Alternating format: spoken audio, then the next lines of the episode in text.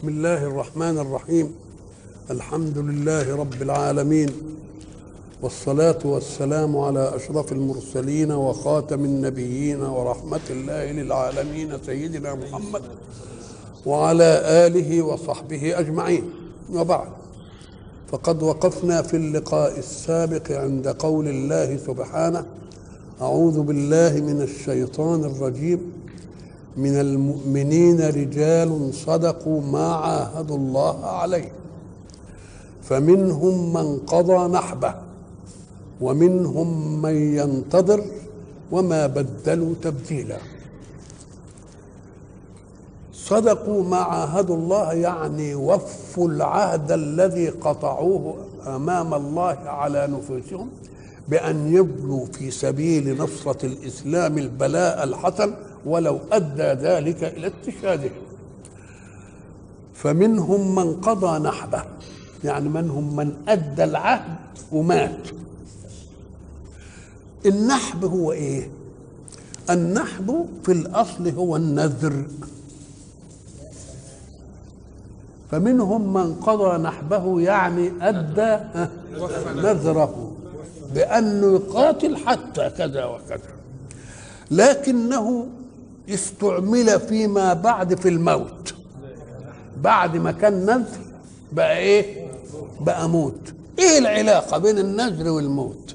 أم قال لك يعني إذا نذرت فاجعل النذر ثمنه الحياة.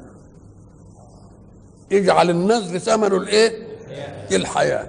فكأنك لا تقضي النذر عليك إلا بأن تموت.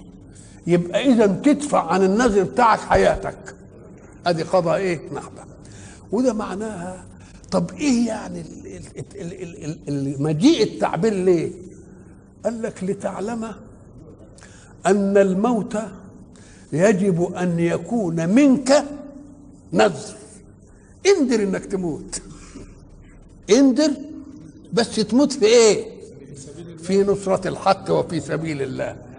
الله فكأن المؤمن هو اللي ينذر إنه يموت وكأن الموت عنده مطلوب ليكون في سبيل مين؟ في سبيل الله. ليه؟ قال لك لأن المؤمن إذا استصحب هذه يشوف الناس اللي قدامه من أول آدم ما شافش حد أبدا ما ماتش يبقى كأنه ساعة ما الحياة تغره كده يقول لك لا انذر يا واد إنك تموت. أنت اللي تقول انذر إنك تموت. ولذلك يقول الرسول صلى الله عليه وسلم لا أرى يقينا أشبه بالشك من يقين الناس بالموت. الناس فاهمين إنهم هيموتوا قطعا إنما برضه يعني لا أرى يقينا أشبه بالشك من يقين الناس بالموت والمؤمن يقول ده الموت ده يجب أن يكون نذرا مني بس أموت في إيه؟ أموت في سبيل الله. ليه؟ أم قال لك لأنك ضحيت بحياة مصيرها أن تنتهي قطعا؟ ودي أنت شايف اللي قدامك. مش كده؟ إلى حياة لا تنتهي. يبقى مين اللي كسب؟ يبقى أنت اللي كسبت. كسبت حياة إيه؟ ولذلك هناك الحق سبحانه وتعالى ما تحسب لا تحسبن الذين قتلوا في سبيل الله بل أحياء. عند ربهم لأن الرزق ده سمة الحي. اوعى تقول حياة يعني كده ده حياة هو بياكلوا ويشربوا حياة هو بياكلوا ويشربوا أحياء. وعند ربهم إيه يرزق؟ يقول لك بقى أنا لو جيت لواحد شهيد في معركة وفتحت عليه كده التربة اللي هو مدفون فيه الاقيه حي؟ قال لك هو أحياء عندك ولا عند ربهم؟ بالحياة عند ربهم لما تسكوا عليه يبقى حي. أنت ما تاخدش قانونك وتوديه هناك. خليك في قانونك أنت. كويس كده. ولذلك يقول لك إيه؟ المؤمن ما دام يرى إن المد أمر ضروري يجب أن يعتقد كما قاله العارفون الموت سهم أرسل إليك انطلق. وعمرك بقدر سفره إليك. هيجي بعد يوم بعد اثنين بعد ثلاثة إنما السهم انطلق ولا ما انطلقش؟ يبقى الموت سهم أرسل إليك. وعمرك بقدر سفره إليك. خد بقى من القرآن لما يعالج الحتة دي بقى. أعوذ بالله من الشيطان الرجيم. بسم تبارك الذي الذي خلق الموت قدم الموت على الحياة حتى لا تستقبل الحياة بغرور الحياة إلا وقبل أن تستقبلها تستبلق نقيضها وهو الموت. ما شاء الله يا مولانا الله يكرمك. ما شاء الله. اوعى تاخد من الحياة إنها حياة. خد الموت الأول.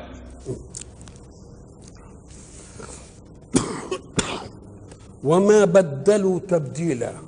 وما بدلوا تبديلا أي تبديل؟ ما تخاذلوش في أي حاجة. ما ال- ال- اللي يندر بقى ان ندخل المعركة وبتاع ما يمكن يجي فرصة كده يزغم المعركة.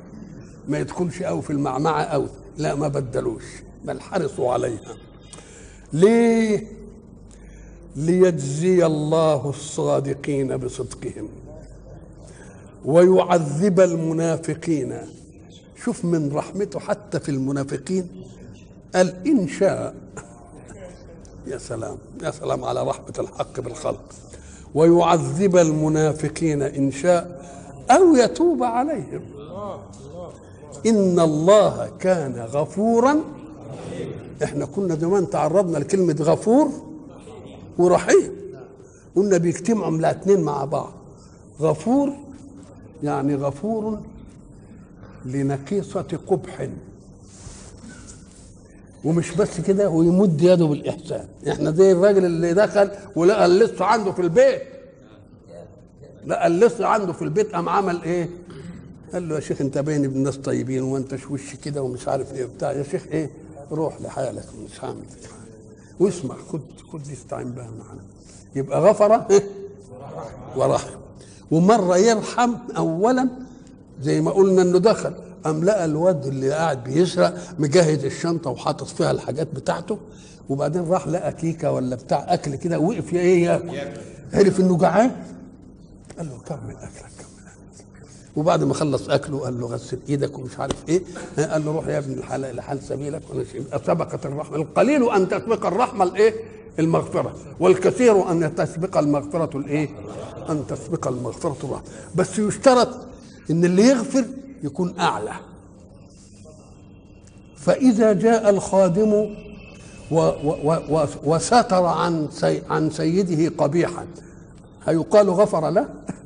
لا ملوش لأنه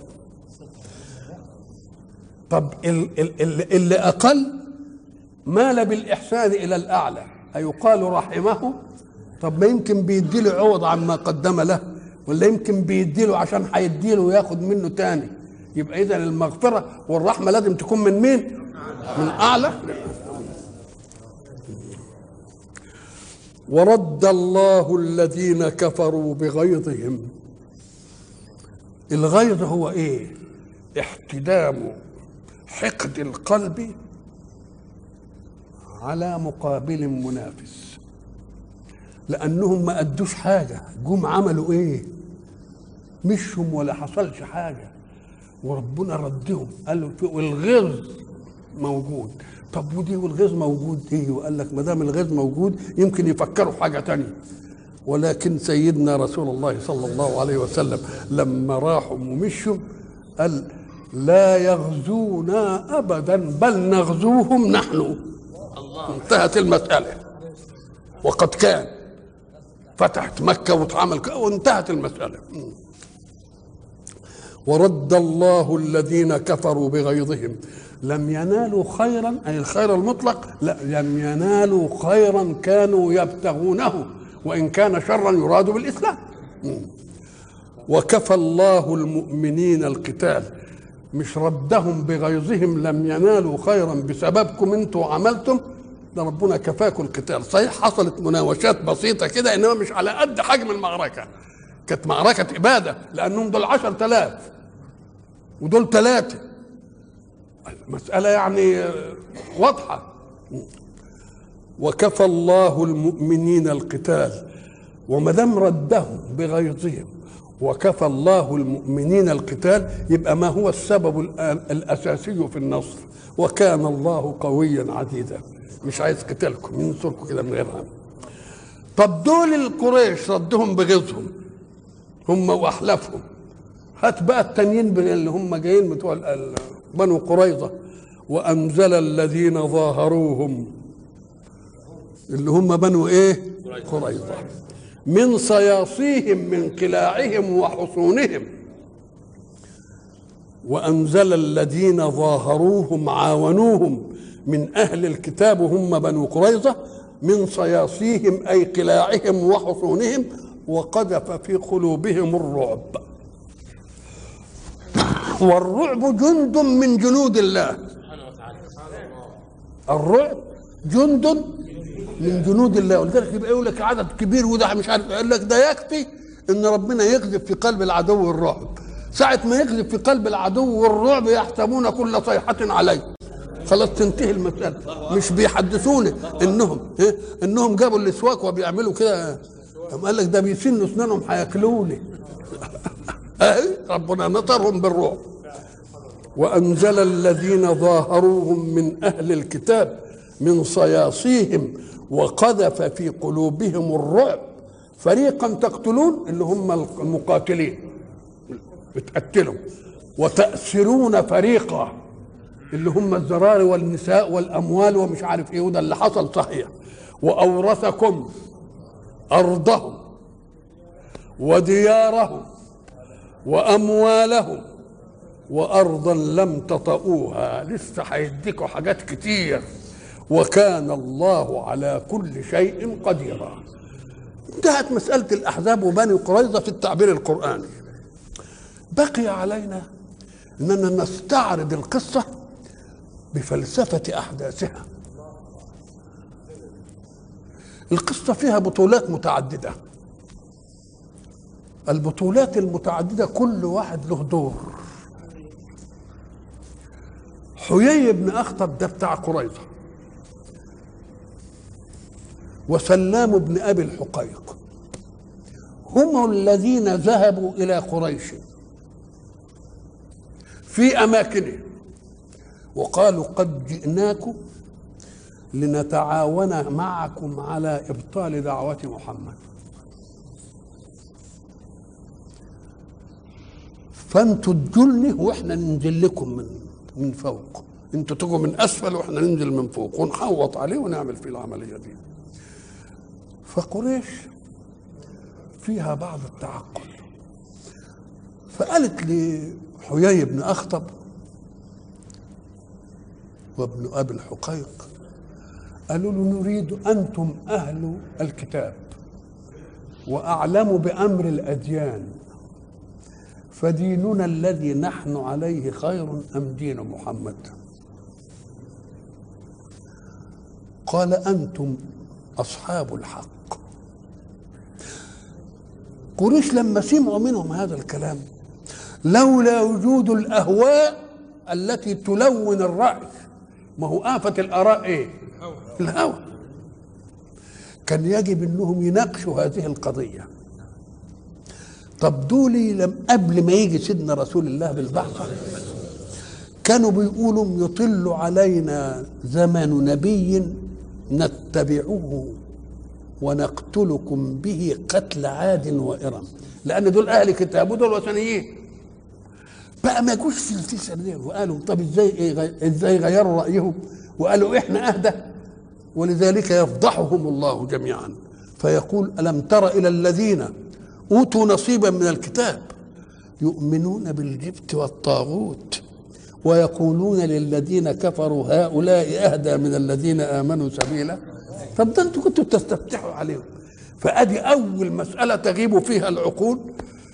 والرأي يفسد بالهوى لأنهم ما صدقوا إن حد يحط إيدهم في إيده عشان يقضوا على دعوة محمد. وإلا لو كانت المسائل بتتح... بت... بتدرس كانوا يقولوا أنتوا كذابين.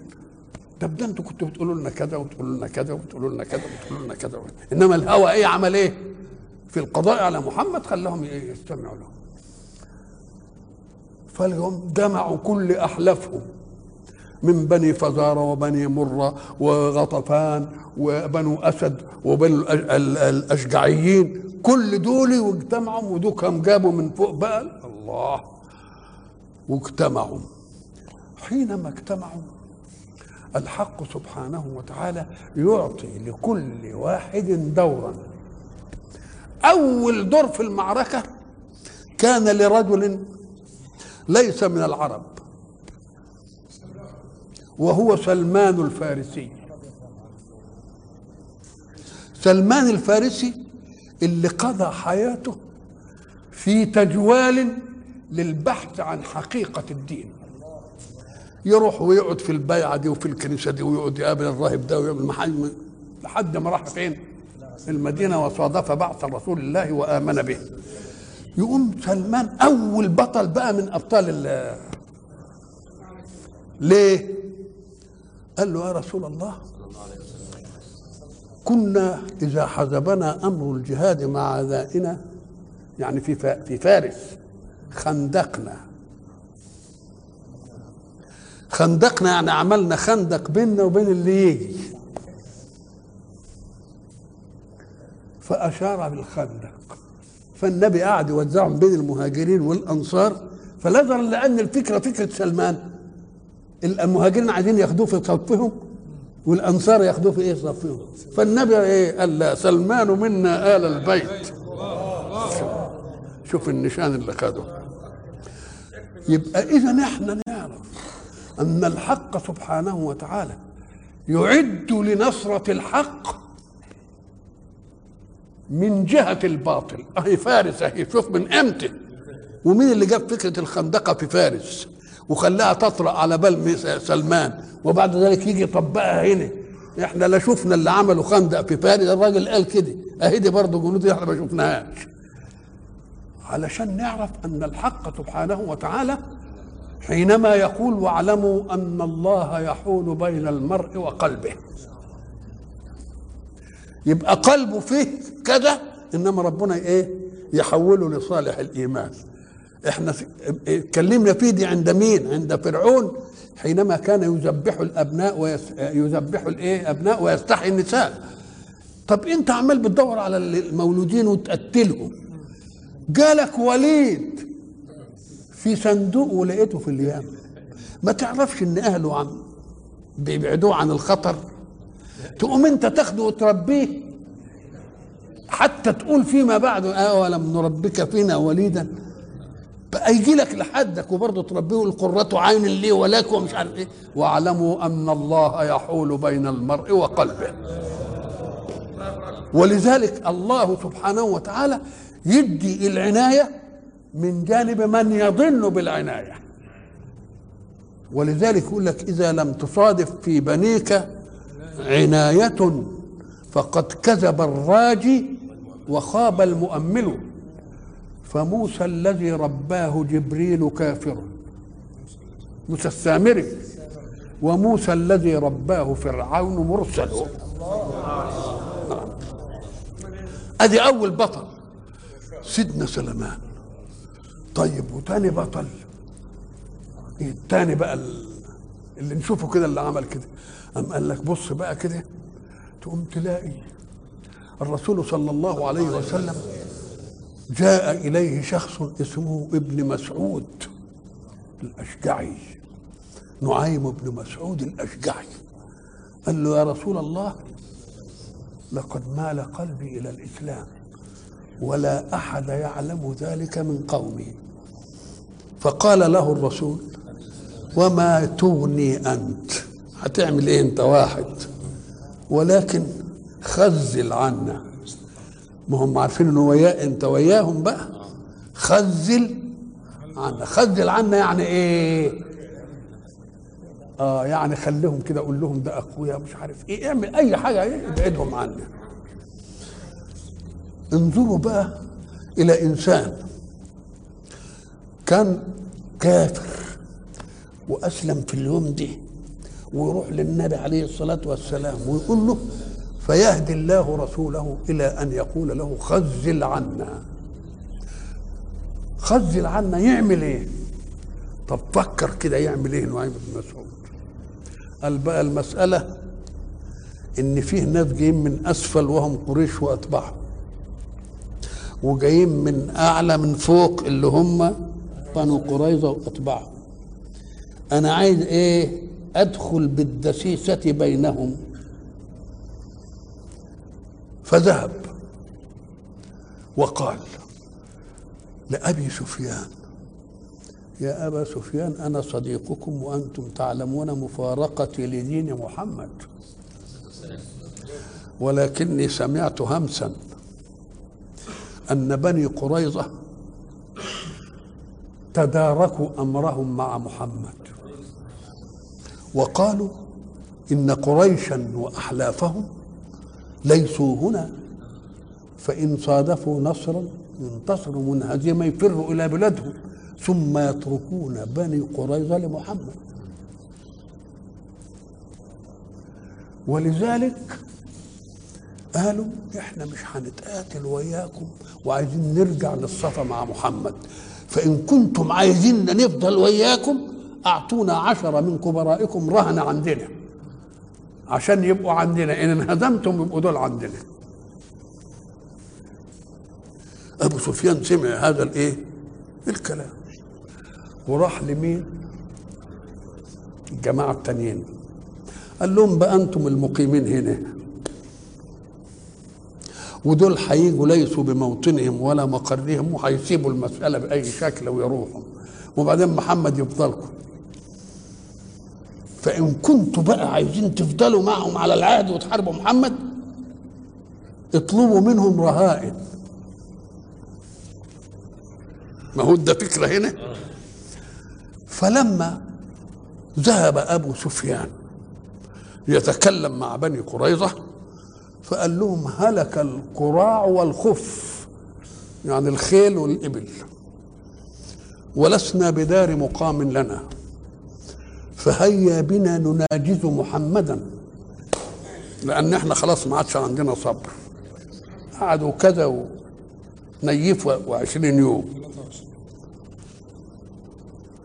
قالوا له والله ده اليوم يوم السبت. وإحنا ما نفسدش ديننا علشان وعلى كل حال إحنا مش هنشترك معاكم إلا ما تدونا عشرة من كبرائكم ويانا علشان كذا وكذا. الكلام اللي الله الكلام صادق. يبقى نعيم بن مسعود من جنود هذه المعركة ولا مش من جنودها أبو سفيان سمع الكلام. ولقى أنهم قالوا مدونا عشرة من أشرفكم. وعلشان يبقوا رهائن عندنا يبقى الكلام صح. فماذا قال؟ جمع القوم وقال الأرض ليست أرض مقام لنا وقد هلك الخف والحافر. فهيا بنا ها؟ فارتحلوا مرتحل آه. قالوا إن رسول الله صلى الله عليه وسلم لما جاء ابن مسعود ابن مسعود الأشجعي وأخبر رسول الله لقى الجو ساكت كده. فقال ألا رجل منكم يذهب فيحدثنا ما يحدث الآن عنه؟ وهو رفيقي في الجنة. شوف بقى لما الرسول يقول ما فيش واحد منكم يروح في وسط الجنب يندس فيهم ويشوف إيه المسألة إيه اللي جرى فيها ويبقى رفيقي في الجنة. من الذي لا يرضى أن يكون رفيقا لمحمد فلم يقم أحد. دل على أن الهول كان صعب قوي جه واحد اسمه حذيفة قال أنا يا رسول الله. فذهب إلى هناك وقال اذهب. لا ما قالش أنا الرسول استدعاه. كلفه تكليف بقى ما حدش قام. أيوة. قال حذيفة ولكن رسول الله قال لي لا تحدث أمرا حتى ترجع لي. فلما ذهبت وتسللت ليلا وجلست أبو سفيان جايب النبأ من بني قريظة بقى. ويريد أن يرحل. فقال ليتعرف كل واحد منكم على جليسه. خد برضه يكون حد إيه؟ فشوف بقى حذيفة اللباقه بقى يعمل إيه؟ قال فأسرعت وقلت لمن على يميني من أنت؟ قال معاوية بن أبي سفيان. وقلت على من أنت؟ قال عمرو بن العاص.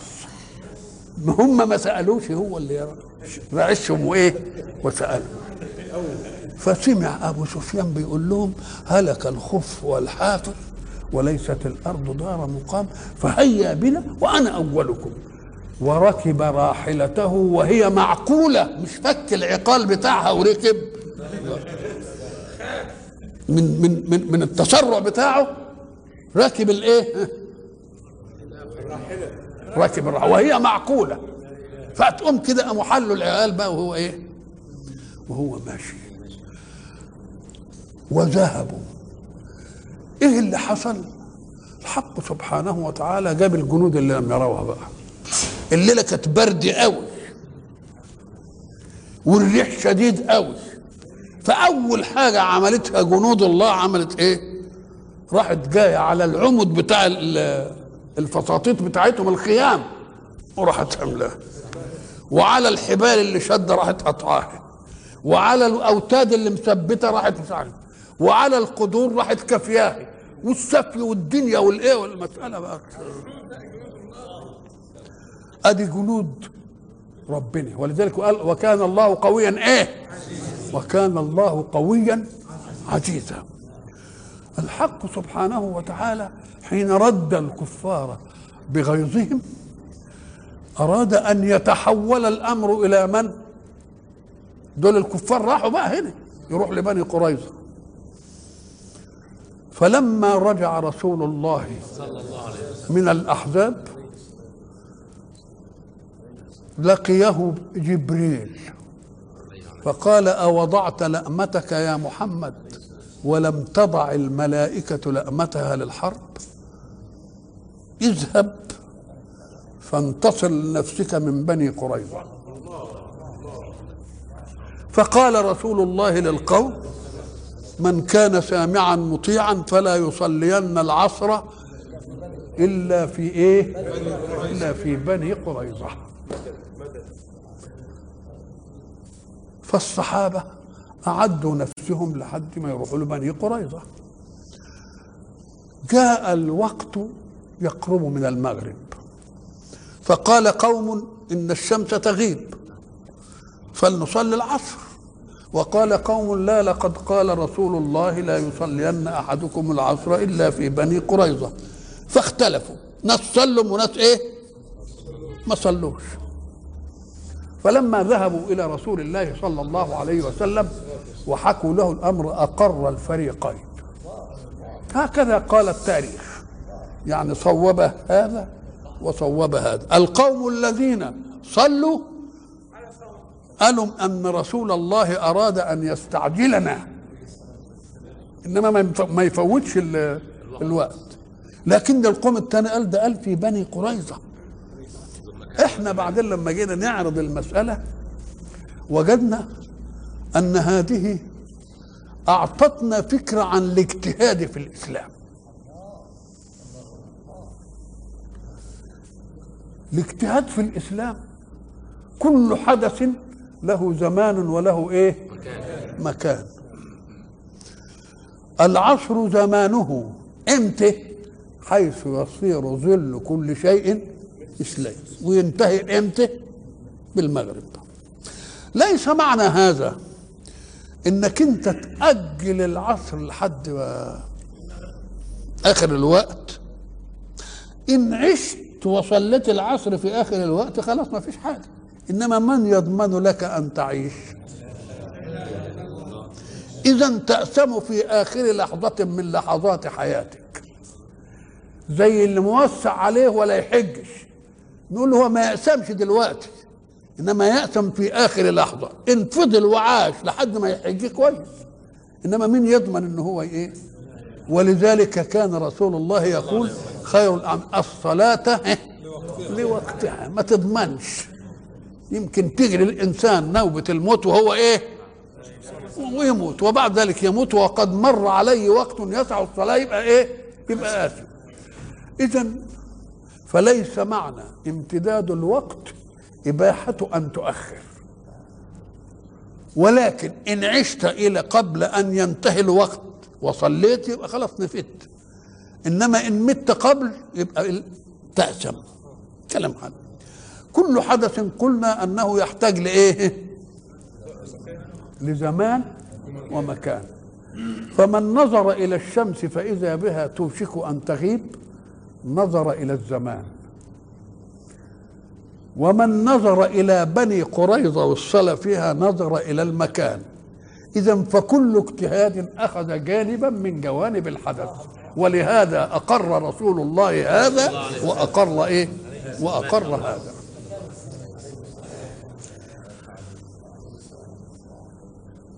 المسألة بتاعت الأحزاب فيها بطولة تانية وهي بطولة علي بن أبي طالب. رضي الله عنه. علي بن أبي طالب كان في المعركة ولابس الدرع ومعد نفسه للحرب كويس. وبعد ذلك الخندق كان فيه نقطة فيها ضعف شوية. فاجترأ المشركون وقذفوا وقذفوها كده بخيولهم. فلما قذفوها بخيولهم وقعوا في الناحية الثانية فجالت بهم الخيل في السبخة بين الخندق وجبل سلع فوقف واحد اسمه عمرو بن ود العامري.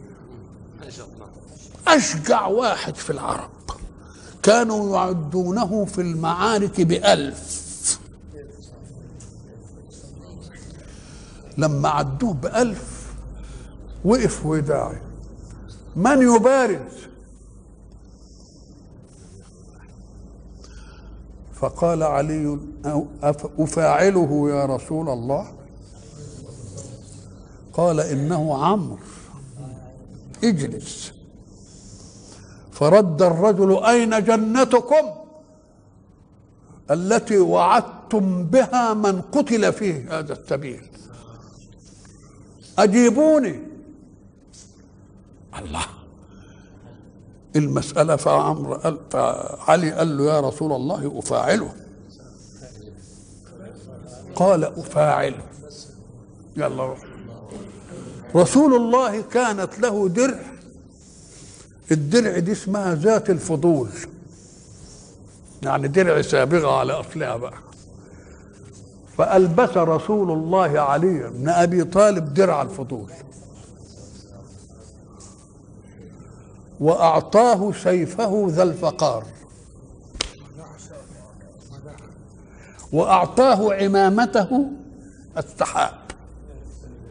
عمامة رسول الله السحاب دي كانت تسعة أكوار.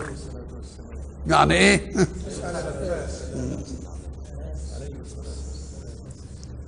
وذهب.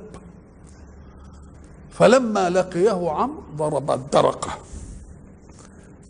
فشقها فأخذ علي رضي الله عنه سيفه وضربه على عاتقه فأرداه قتيلا. فقال ساعة وقع الله أكبر سمعه رسول الله فقال قتل عدو الله. ثم حدثت زوبعة ال- ال- العسير العسير اللي هو غبار الحرب لما الدنيا تخيل كده والتراب يجيك فحجبت المعركة. فسيدنا عمر ذهب علشان يشوف الإيه كده. فوجد عليا رضي الله عنه يمسح سيفه في درع عمرو بن ود. فقال الله أكبر. فقال رسول الله قتل وأيم الله. قال رسول الله لو لم يكن لك يا علي غيرها في الإسلام لكفتك. ولذلك قال العارفون بالله كأن عليا رضي الله عنه حسد حين قتل عمرو بن ود. فأصابته العين في ذاته. فقتل بسيف ابن ملجم. ولذلك قالوا أعز ضربة في الإسلام ضربة علي لعمرو بن ود وأشأم ضربة في الإسلام ضربة ابن ملجم لعلي. نعم. ما شاء الله. الله.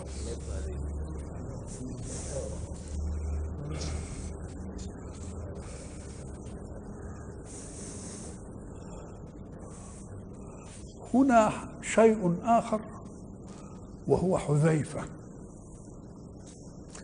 حذيفة بن اليمان جاء واحد اسمه أوس بن النضر وضربه على عاتقه فشك هذه. فنظر الجرح قال حذيفة لا معاذ معاذ معاذ. قال معاذ اللهم إن كانت هذه آخر موقعة بيننا وبين قريش فاجعلني شهيدا. سعد بن معاذ. سعد, سعد بن معاذ. سيد الأنصار. وإن كنت تعلم أنهم يعودون فأبقني لأشفي نفسي ممن أخرج رسول الله وآذاه. ولا تمتني حتى أشفي غليلي من بني قريظة. وقد كان بنو قريظة قعدت المسألة خمسة وعشرين يوم. وبعد ذلك حصلت الإيه؟ المفاوضة. فقالوا بنبعت مين سعد بن معاذ سعد بن معاذ لما روح قال له رضيه رسول الله حكما. فلما رضيه رسول الله حكما حكم إن المقاتلين يقتلوا. والز- والزراري والنساء والأموال تسبى. اللي هي فريقا تقتلون وتأسرون إيه؟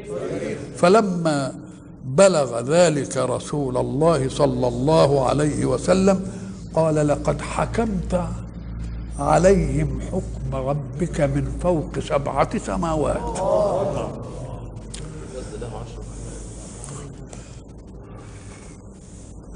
وأنزل الذين ظاهروهم من أهل الكتاب من صياصيهم وقذف في قلوبهم الرعب فريقا تقتلون. وتأسرون فريقا وأورثكم أرضهم وديارهم وأموالهم وأرضا لم تطئوها في بشارة على أن كل أرض بقى تفتح في الإسلام.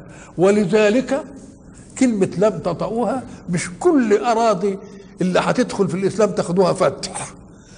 هتيجي لكم كده من غير فتح.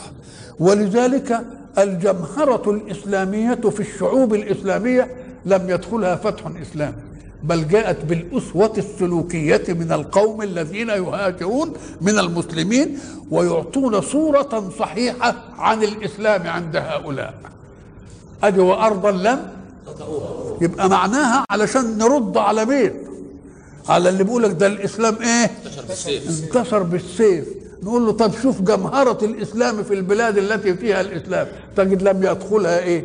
سيف وبعد ذلك لما لما نيجي نحلل البتاع نقول له طيب ده المسلمين قعدوا ضعاف كذا سنة. لا يستطيعون حماية أنفسهم. فمن حمل السيف ليجعل الذين بادروا إلى الإسلام في الضعف يؤمنوا به. مين اللي حمل عليهم سيف؟ ده كانوا ضعاف. هم قادرين يعملوا حاجة. ده عمر لما نزل قول الحق سبحانه وتعالى. سيهزم الجمع ويولون الدبر؟ قال في نفسه أي جمع هذا؟ هو إحنا قادرين نحمي نفسنا. يبقى كيف يقال إن الإسلام ها انفتح بالسيف؟ من الذي حمل السيف على أول الناس إسلاما مع أن اللي أسلموا كلهم ضعاف لا يستطيعون حماية إيه؟ حماية أنفسهم. وأيضا لو أن الإسلام جاء بالسيف لكان كل بلد دخلها الفتح يبقى كل الناس مسلمين فيها. ولو كل الناس مسلمين فيها يبقى ما فيش جزية. لكن بقاء الجزية على من لم يؤمن دليل على أنهم ما قالوا لهمش أمنوا اللي عايز يفضل على دينه يفضل على دينه.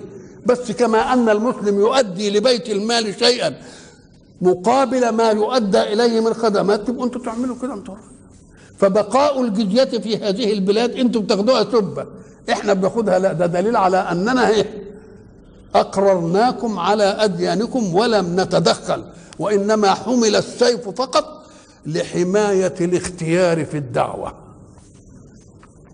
أنا هعرض مبدأ الإسلام. اللي هيعارضني أقتله. سيبوني أقول مبدأ الإسلام.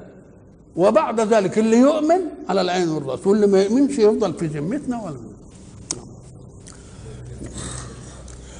وأورثكم أرضهم وديارهم وأموالهم وأرضا لم تطئوها وكان الله على كل شيء قديرا.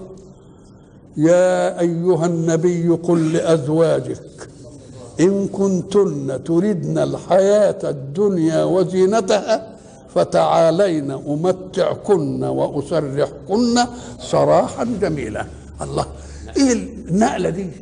بقى من حرب الأحزاب وحرب بني قريظة وبعدين يقول يا نساء النبي. قال لك آه ليه؟ لأنه قال وأورثكم أرضهم وديارهم وأموالهم وأرضا لم تطئوها. يمكن دي معناها إيه؟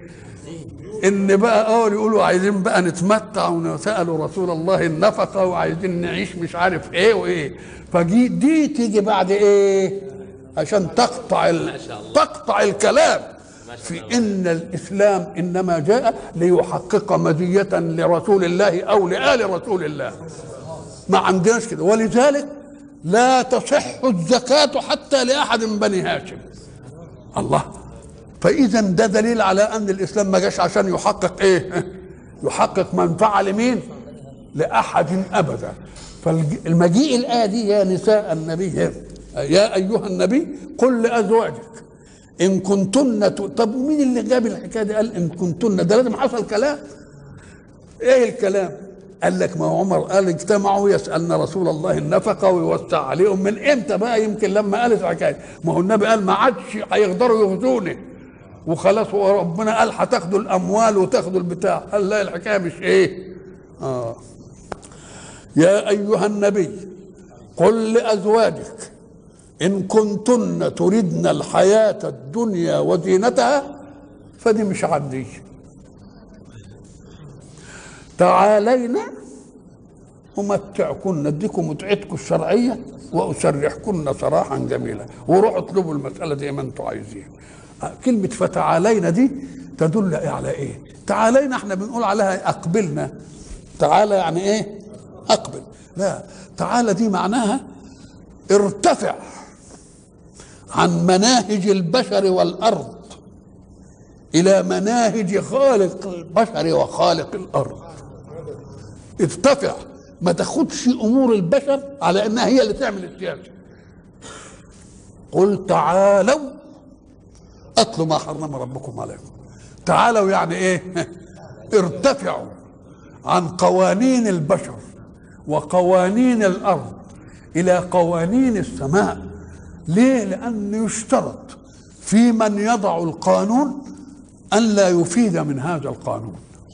ويشترط في من يضع القانون أن يكون ملما بكل جزئيات يتعرض لها القانون. والبشر مهما كانت لهم قدرة فإنهم يعرفون شيئا ويجهلون أشياء. فلا مقنن إلا الله. وإلى لقاء آخر إن شاء الله.